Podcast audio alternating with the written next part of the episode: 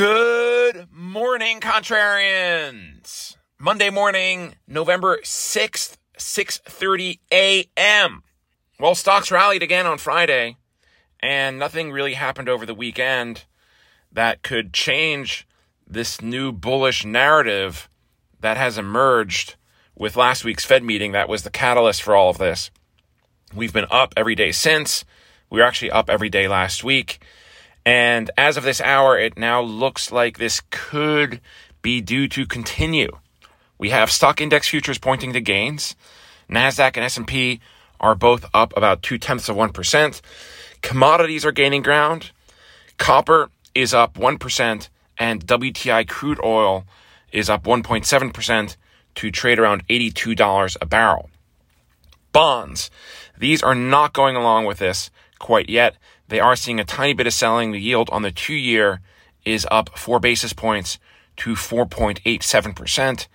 The 10 year yield is also up four basis points to 4.60%, keeping in mind that yields move inversely to prices.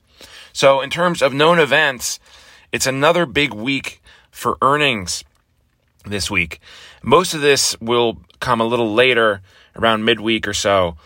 But for today, we have Berkshire Hathaway, Dish Network, Brookfield Asset Management, and Freshpet all out before the open at 9:30. Uh, those are the economically sensitive ones, the most economically sensitive ones at least that I could gather. And then after the close this afternoon, we will hear from Realty Income, stock ticker O, NXP Semiconductors, NXPI, Hims and Hers Health, HIMS, and Trip Advisor, stock ticker TRIP. We have Fed Governor Lisa Cook speaking today. This is at Duke University. There is a link I shared with you if you want to follow along. But she is supposed to speak about financial stability, not necessarily monetary policy. She is a full fledged FOMC voting member, however, so we're maybe worth monitoring that. And it's a big week for Fed speakers this week, actually. Jay Powell himself is up again on Wednesday. Later tonight, we get uh, China reporting its balance of trade. The trade surplus is actually expected to increase a little bit, even though exports and imports are both expected to drop. Not entirely sure how that works. The drop in ex- imports and exports is less than it was a month ago, so maybe there is that. Keeping in mind this is official China data and not very likely to be entirely accurate, to put it mildly. Yeah! So the question is if this rally can continue. And it really kind of looks like it has a little bit of staying power now. Last week was the best one of the year for stocks.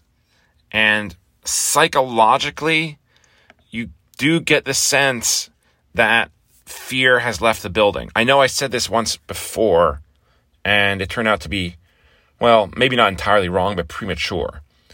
But that was after like a small, much smaller rally, and also on no real catalyst.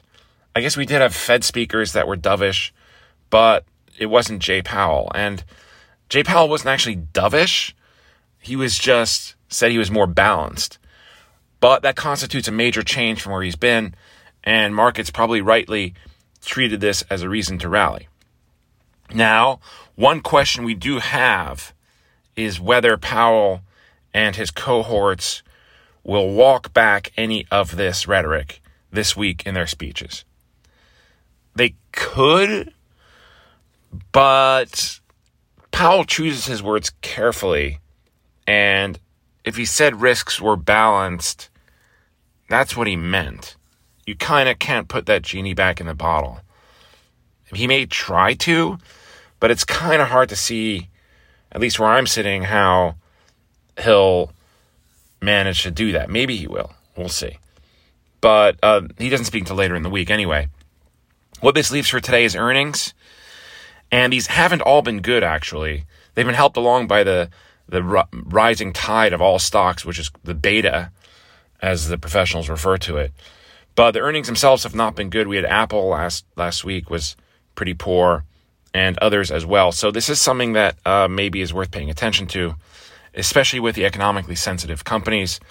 So got a couple of those today.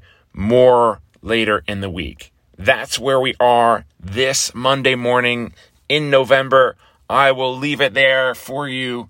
Be back here again tomorrow morning. Same bad time, same bad channel.